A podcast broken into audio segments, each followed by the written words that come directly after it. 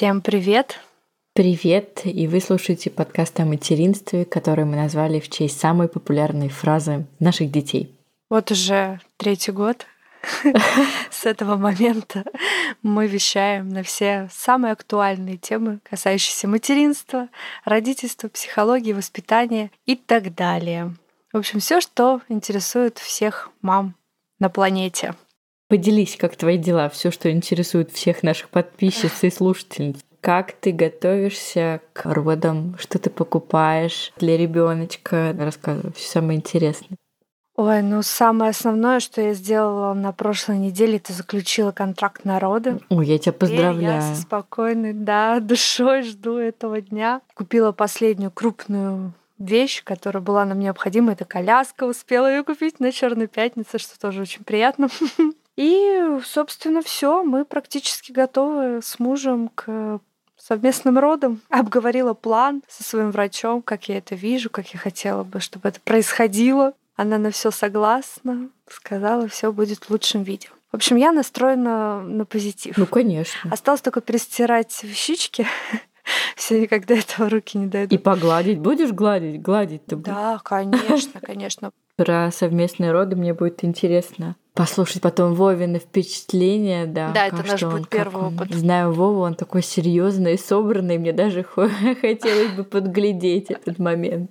У меня были некоторые сомнения, на этот счет. Но я поговорила с э, врачом, она меня убедила в правильности моего решения, что все-таки совместные роды это не обязательно, когда папа присутствует в моменте, разрезает пуповину. В нашем случае это будет скорее как э, некая поддержка на начальном этапе и уже, наверное, счастье момента после потому что в моем роддоме, где я собираюсь рожать, есть специальная комната, отведенная для пап, где, значит, они в процессе вот этого момента могут просто пить кофе, а потом, значит, золотой час уже проводить э, с новорожденным и с супругой.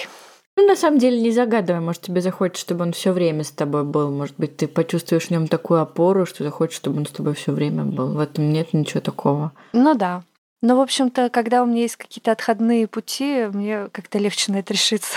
Да, Отходные пути есть всегда, даже в тех роддомах, где нет комнаты ожидания. У меня вот Максим у лифта на полу ждал, знаешь ли. Кстати, я хотела спросить у девочек, у которых были вторые роды. Мне почему-то тут все пугают, что они происходят намного стремительнее, чем первые, и бывает даже так, что некоторые не успевают доехать до роддома и чуть ли не рожают на осмотре при поступлении. Поэтому, если у кого-то есть такой опыт, более позитивный, напишите мне, а то я немножко паникую по этому поводу. В общем, буду рада. Я думаю, успеешь, но просто это будет гораздо быстрее, чем первые роды и легче. Ну вот у меня у всех, у кого вторые роды, все очень быстро рожали, но никто дома не рожал. Смотровая одна, правда, родила. Но знаешь, в этом тоже нет ничего такого. Главное родить под э, наблюдением медицинского персонала, мне кажется. А уж ну, где да. там в роддоме конкретно, какая разница? Все равно потом переведут отведут в родзал. Три часа или час полежать. В общем, я очень жду, да, и надеюсь, что меня получится увидеть тебя и, конечно же, малыша.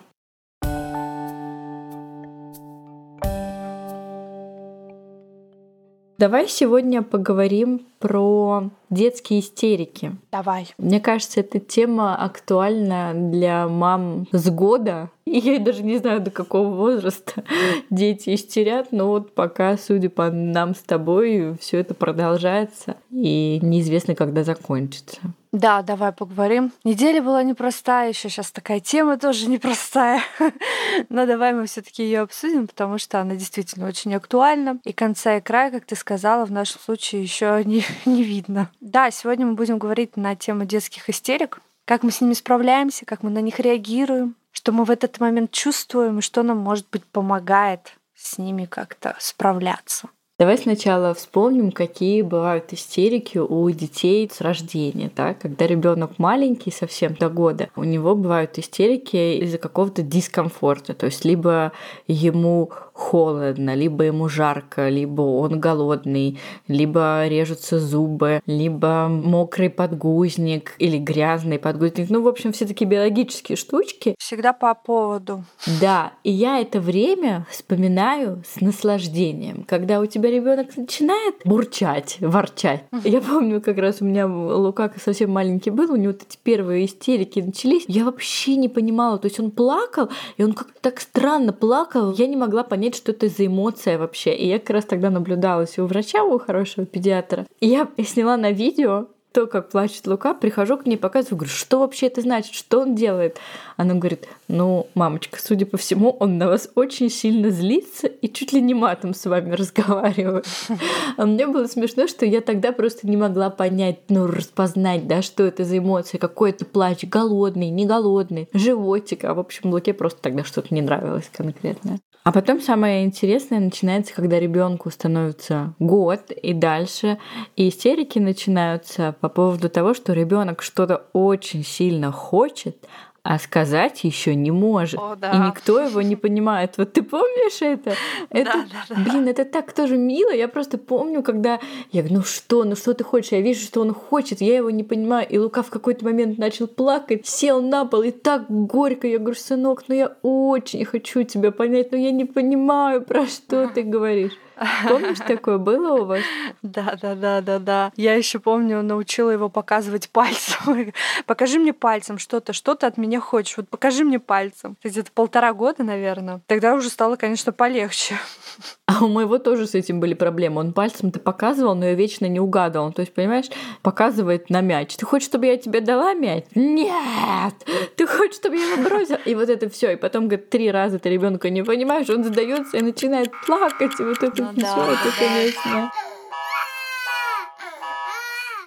А самое веселое начинается потом, когда ребенок начинает говорить и очень знает, что он хочет, и понимает, что он хочет, а мама этого дать не может, потому что это либо горячее, либо опасное, либо вредное. Начинается такое маленькое испытание нервной системы мамы, мне кажется. Начинается это примерно, наверное, с двух с половиной да, лет, когда у нас уже первые признаки кризиса трех лет проявляются. Невозможность принятия слова нет, нельзя. Все должно быть, по-моему. С двух с половиной и до, не знаю, четырех самый такой возраст, я вам скажу, сложный. Да. В этом плане. Мне кажется, даже иногда бывает и после четырех лет. Ну да. Но слава богу, я заметила, что к четырем годам это все как-то ослабевает. Потому что я помню, да, я помню, мы записывали с тобой выпуски про кризисы, и тогда прям было очень тяжело в этом плане. И тяжело и переключать ребенка, и как-то справляться с его постоянными истериками. Ты же вся такая осознанная, понимаешь? Ты же знаешь, что нельзя там уходить но твой муж не всегда в этом плане с тобой согласен и врубает какого-нибудь такого воспитателя. И у вас еще на этой почве возникают всякие конфликты, что ты пытаешься объяснить, что так надо делать, так не надо. Он тебя убеждает в другом, что он тоже видит свою роль в воспитании сына по-другому. И, короче, вообще такой период для семьи, конечно, сложный, я вам скажу. И тут тоже вопрос, как тяжело маме выдерживать эмоции ребенка. Я вот по себе вижу, я могу примерно выдержать спокойно от трех до пяти истерик в день, я еще бодрячком. То есть, когда каждую по плану все делаешь, даешь ребенку проораться, потом ты задаешь вопрос, потом пытаешься найти компромисс. И если компромисс не находится, ты пожалеешь, принимаешь его эмоции, пытаешься переключить. Но в какой-то момент, когда количество увеличивается, естественно, у тебя уже нет вообще ресурсов, и просто хочется убежать вообще. И в этот момент я очень благодарна тому, что странно это звучит, да, но что мы сейчас все, и я, и мой муж работаем из дома, и уже второй год, мы почти два года с мужем каждый божий день целыми днями сидим дома. И в какие-то моменты ты просто можешь сменить родителей и сказать, все, я больше не могу, давай, это твое.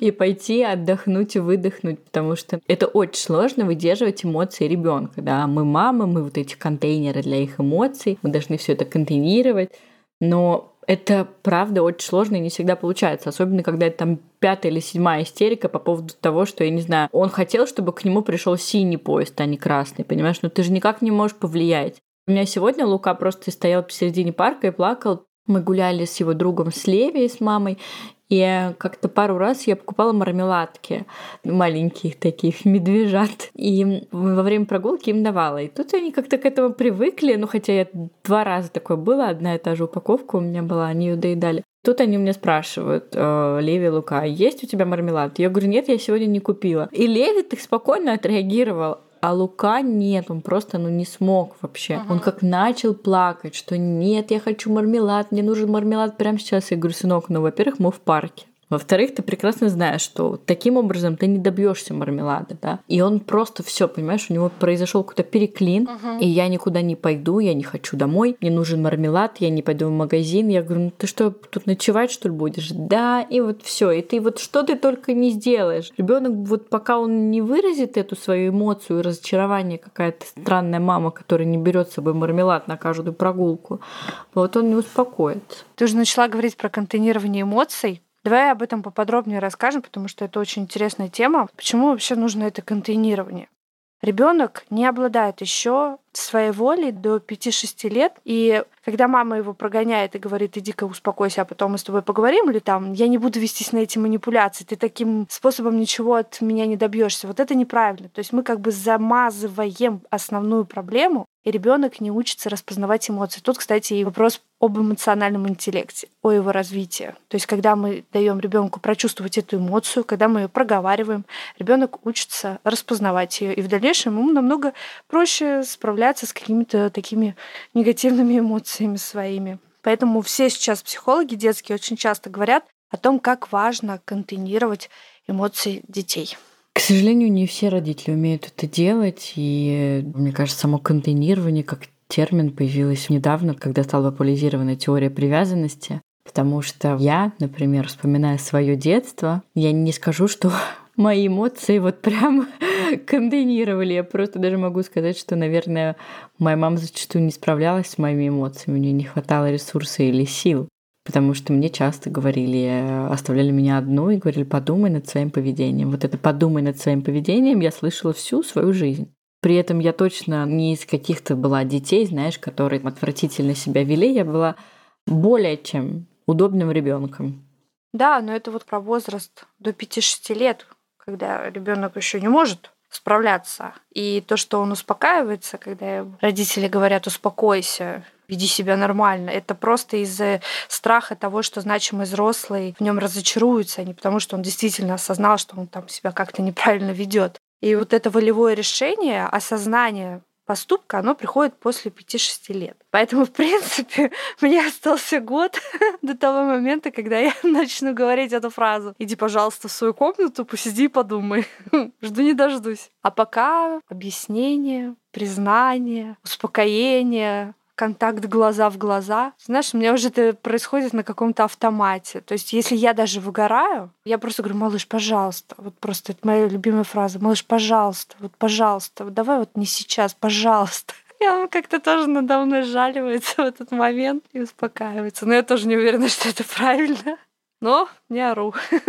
А я часто говорю, э, мне кажется, тоже уже, знаешь, немножко теряется ценность этой фразы, потому что я тоже часто говорю, я понимаю, что ты чувствуешь. Хотя, конечно, в какие-то моменты я не всегда даже понимаю, потому что мне кажется, что так шарики за ролики у меня еще никогда в этой жизни не заезжали. И вся суть в этом, что ну, дети действительно не могут справиться со своими эмоциями. Я прям по Луке иногда вижу, когда он ничего не может делать, они его полностью захватывают. Моя роль это просто взять то, что не переносит ребенок, принять это. Потом мы пытаемся с Лукой это понять, придумать какой-то способ решить эту ситуацию. Например, подумать о мармеладках завтра. И потом самое главное, что я всегда констатирую факт, что вот ты расстроился из-за того-то, того-то, потому что испытал такие-то, такие-то эмоции.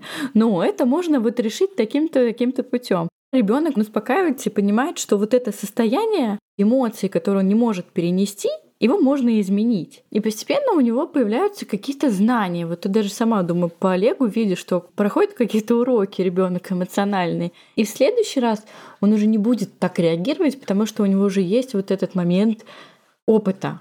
Да, да, да. У меня даже Олег в какие-то моменты озвучивает свои эмоции сам извиняется за них. Мама, у меня сегодня плохое настроение, я не в духе. То есть он понимает, что он капризничает все утро, там, я не хочу омлет, я не хочу кашу. Там, мама, у меня плохое настроение, прости меня, пожалуйста, я сегодня не в духе. Я говорю, хорошо, сынок, я тебя прощаю. Иди в сад.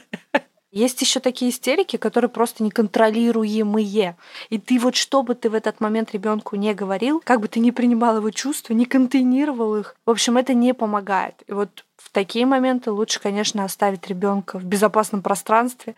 Если он бьется головой о пол, положить его на диван, просто переждать, дать ему выплеснуть вот эти все свои эмоции, и потом уже они в какой-то момент э, прекратятся. Это я вам сто процентов говорю. Просто вот нужно время, ну да, сутками дети не орут из-за этого. Но, опять же, чтобы не вызывать чувство вины у наших слушателей, что мы такие все тут правильные, контейнируем, ну, конечно, мы стараемся делать это в большинстве случаев, но не всегда это получается и у нас тоже, да? Да, конечно, слушай, это и не должно получаться каждый раз. Почему я об этом сказала? Потому что однажды я в свой закрытый профиль, где у меня одни мамочки, выложила фотографию истерящего Луки. И это был пик какой-то. Мы еще жили в Роттердаме. Это было где-то либо три года, либо прям перед трехлетием. Я выложила фотографию, не фотографию, а видео, где он там, ну, прям реально ребенок лежит на полу, истерит в коридоре, Повод там был какой-то, как обычно, не знаю, шнурки не понравились. Ну, в общем, ребенок очень сильно кричит, и я просто спросила, что вы делаете в таких случаях. И многие там написали, ой, я выхожу, ой, я ничего там не делаю, я иду пить вино. И одна мамочка мне написала, я всегда принимаю эмоции своего ребенка, я контейнирую их, обсуждаю. Ну, то есть она написала все вот это, да, то, что правильно нужно говорить. Но вот в таки... это круто, это все очень классно звучит. Но в момент того, орущего Луки, который просто валялся на полу, я ничего из этого не могла бы сделать. Ничего. Я тоже читала много этой литературы. Не меньше, чем та мама, я уверен. Но при этом бывают такие моменты, когда ты даже подойти к нему не можешь. Вот когда тебе действительно нужно просто оставить его и наблюдать за ним, то есть чтобы он там не убился. Нет, это тоже правильный метод. Почему нет? Если ребенок э, находится в той стадии, когда сейчас ничего ему не поможет, никакие твои слова, просто оставить ребенка в покое. А другой момент, когда начинается так иди или там посиди в комнате, такие, знаешь, триггерные слова для ребенка, которые могут э, дать ему понять, что значимый взрослый от него отстраняется что он теряет с ним связь. И то я могу сказать, что все равно не в сто процентов таких ситуаций я веду себя правильно. Нужно смотреть по ситуации. Потому что я даже сейчас по Луке вижу, сейчас ему 3 года и 8 месяцев, да, или 9 уже. В общем, он сейчас эти истерики, он манипулирует. То есть uh-huh. я помню тот Лука, да, которому было 3 года, и он с ними не справлялся. А сейчас я вижу, что он их из себя выдавливает, пытаясь добиться чего-то, что это манипуляция уже начинается чистой воды, но при этом он потом сам себя, естественно, разодаривает, и со стороны это такая же истерика, да, это такой же орущий ребенок, ровно такой же. Но я-то уже как мать, я понимаю, что вот в данный момент он просто это сделал из того, что вот он «я хочу» и все. То есть это не вот сбой какой-то программы в голове, как было тогда, а это уже просто, ну извините, характер свой показывает. А у мамы был тяжелый рабочий день, тяжелая неделя, месяц, год. Ну, конечно, в какие-то моменты я просто на это не ведусь. Ну вот вообще. И я говорю, сынок, ну ты там поплачь, да, я понимаю, ну поплачь, приходи ко мне. И я его не запираю в его комнате, не ставлю в угол, потому что меня, например, в детстве постоянно ставили в угол. Это, ну, у моих родителей это было наказание топ-1, мне кажется в углу. Я столько времени провела. У меня даже есть фотография, где я заснула, когда меня поставили в угол. И мои родители очень всегда радовались и всем гостям всегда показывали первым делом эту фотографию, как Карина уснула в углу. А мне всегда было неприятно. Ну, просто нашли чем хвалиться. Ребенка наказали, поставили в угол, а она спит в углу. Ну, в общем, что уж сказать, мои родители были молодые, глупые, знаешь ли. Сколько им было? Моей маме было 24 в тот момент, папе 26, поэтому что дети. Да, да, да. Кстати, это во многом оправдывает иногда поступки, когда ты понимаешь, что они в тот момент были младше тебя, и как бы что от них требовалось. Да, это, это действительно помогает. Знаешь, я вспоминаю самое страшное наказание это игнор. Один из таких способов манипуляции ребенком, когда ты провинился и с тобой просто перестают все общаться. Я этот момент еще не анализировала с психологом, но думаю, что это тоже было не очень правильно. Тогда просто что говорить об этом? Не в нашем подкасте. Позовите нас, пожалуйста, в подкаст психологический какой-нибудь в гости. Мы обсудим.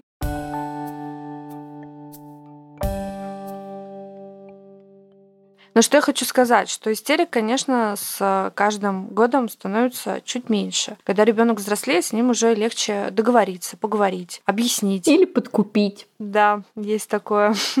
По поводу истерик, единственное, что знаешь, это вот из я никогда нет, когда я еще не была мамой, или когда Лука только родился, у меня же много детей в семье. И я смотрела на детей, единственное, что я себе поставила целью, что я никогда не буду потакать ребенку, потому что это вот тоже один из путей, по которому идут родители. И я в чем-то даже понимаю этих мам. У меня есть одна родственница, и у нее вот дочку так воспитали, что она всего в этой жизни добивается ормы. Девочки там уже старше Олега чуть-чуть, и она всего до сих пор добивается орм. Это выглядит отвратительно и выглядело в тот момент. Но это правда, это очень тяжело, да, с таким ребенком ты как взрослый человек даже не знаешь, как с ним общаться, потому что угу. тебе хочется пойти на диалог, а ребенок привык всего добиваться орм, его научили. Я не осуждаю, потому что я знаю там ситуацию, и что маме было проще дать ребенку, чем терпеть ор. Но бывает, что да, в женщина в состоянии после родовой депрессии. Я сама по себе знаю, мне правда плохо становится, когда Лука начинает орать, прям физически плохо. Вот тебе хочется все что угодно сделать,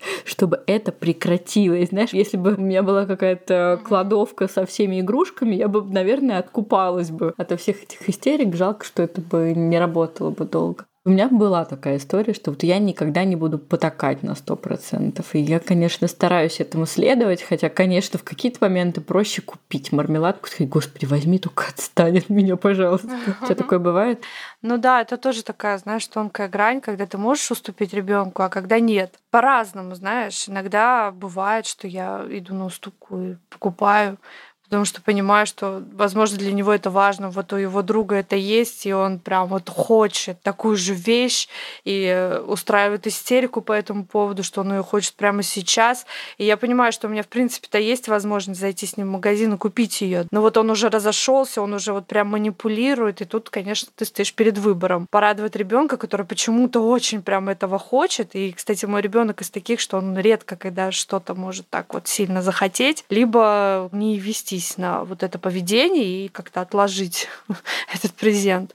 Но тяжелый выбор, когда как, ты знаешь, когда как. Мне кажется, очень много зависит от темперамента ребенка. Вот очень много один раз ты поведешься, а он будет думать, что так теперь всегда будет. Вот это меня больше всего поражает. То есть никогда нельзя давать какую-то слабинку, иначе все сядет на шею. Ну да, да. Тут, конечно, тоже нужно много разговаривать, объяснять, что вот если это сейчас прокатило, в следующий раз это может не прокатить.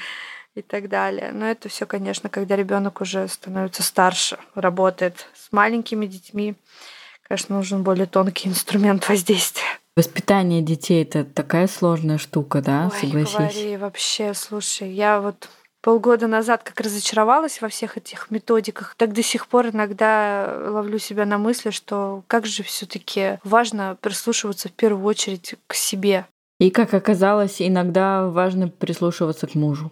Не говори. Это мое открытие последнего периода, такого полгода, наверное, что я всегда думала, что я все делаю правильно, потому что ведь я читала, я ходила на тренинги, а не ты. И ты очень строг с ним, и так нельзя, пока мне не объяснили, что муж-то и прав в данной ситуации, а я нет. Когда я ходила на семинары к Валентине Паевской, она всегда говорила, что женщине нужно прислушиваться к мужчинам. В воспитании детей мужчины интуитивно очень многое знают, да, потому что они в таком мужском мире растут и знают какие-то правила жизни, а мы полностью затуманенные гормонами можем где-то слишком быть мягкими. Я тогда и слушала, думаю, господи, она жена ненавистница. Это что за сексизм такой? А сейчас я просто понимаю, да, что, видимо, нужно где-то уступить, пропустить вперед, быть просто такой, знаешь, запасным аэродромом для ребеночка, который может, если что, прилететь к маме после воспитательных бесед с папой, отдохнуть и пойти дальше в этот мир с укрепленной позицией, в которой помог папа. Да, я с тобой согласна. Я тоже стараюсь не лезть в их отношения. И если что-то я чувствую где-то перебор, я в моменте никогда об этом не скажу. Поговорю наедине с мужем. А я иногда говорю, я иногда не выдерживаю, просто вот я иногда да. не выдерживаю, потому что у меня сейчас такой период очень, сама знаешь, нелегкий в этом плане, когда я вижу, что он что-то вот делает, что может повлиять на будущее нашего ребенка, и я просто, ну, я не могу. А вот я держу вот эту мысль в голове, что все таки он как-то чувствует, и он знает об этом мужском мире больше, чем я. И я после, когда с ним говорю и выставляю свою какую-то точку зрения, я хочу послушать, что он мне на это скажет. И согласится ли мое нутро с его объяснениями сложившейся ситуации или нет. И ты знаешь, ну, в 80% случаев, когда я спрашиваю, он объясняет, почему он так говорит, почему он так действует в этот момент, я с ним соглашаюсь. Ну, бывает, конечно, 20%, когда я ему объясняю, там, тыкаю пальцем в книгу и говорю, к чему это может привести. Но в основном... Ну вот, да, у меня тоже в таких же ситуациях у меня вот все еще, знаешь, такая левица, которая ребенка своего даже от а родного отца почему-то хочет защитить. У меня иногда вот она проскальзывает, потому что в какие-то моменты я вижу, что там Максим э, разозлился и говорит ему, какой, не знаю, там, ты плакса. Недавно я его наругала, и я прям при Луке сказала, никогда его так не называй. И, в общем, он меня услышал, потому что у Максима тоже бывает, знаешь, что у него нет ресурса, у него есть вот этот накопленный опыт, как его в детстве воспитывали, да, это у нас у всех так. Угу. В принципе, да, мы все воспитываем детей кто-то идет от противного и делает ровно так, как не делали его родители, а кто-то идет просто по пути, который сработал с ним. Uh-huh. Но всегда, в какой бы ты путь ни выбрал, из тебя вот это вырывается в какие-то моменты, да, особенно когда у тебя нет ресурса, особенно когда ты в запаре, или когда ребенок, ну, себя отвратительно ведет. Дети, правда, могут себя вести плохо. И я прекрасно понимаю, что в данный момент ребенок себя ведет максимально хорошо из возможного для него в данный период, как сейчас все говорят, да, но родителям бывает тяжело. И в такие моменты, конечно, когда вижу, что его заносит э, словесно, то я прям не могу, я не могу это пропустить. Я над собой работаю, то есть я вот за последние не знаю, месяца два очень круто в этом прокачалась. То есть я прям в 90% случаев могу просто стараться, знаешь, там, это я делаю адвент-календарь в телефоне. И что-то такое, да, типа, ну, да, абстрагироваться и не влезать. Но в какие-то моменты у меня все равно эта львица вылезает. Хочете, я вам зараз расскажу, как хлеб выручить? В общем, девочки, все, кто сталкивается с детскими истериками, а я думаю, что все наши слушательницы с ними рано или поздно встретятся, мы желаем вам сил и пить водичку, считать до 10, выдыхать. Если уж совсем, совсем все тяжело, выйдите в другую комнату, сделайте вдох, подышите до 10, выпейте стакан водички, и вот пока вы будете возвращаться, уже станет легче. Вот поверьте, вот какой-то такой короткий период, и уже станет легче. Мы вас прекрасно понимаем, обнимаем и знаем, что вы очень сильно любите своих детей. Да, и помните всегда, что дети растут, и чем они старше, тем с ними легче договориться, что это все, конечно, не всегда будет происходить в вашей жизни, весь этот артхаус. Пока они не подростки. Говорят, вы у подростков опять все заново начинается, и там капец. Эй, слышите? А что такое созревание? А, не знаю. Наверное, лишний наворот. База данных, где все взрослые ругательства. Не пульт, а просто как...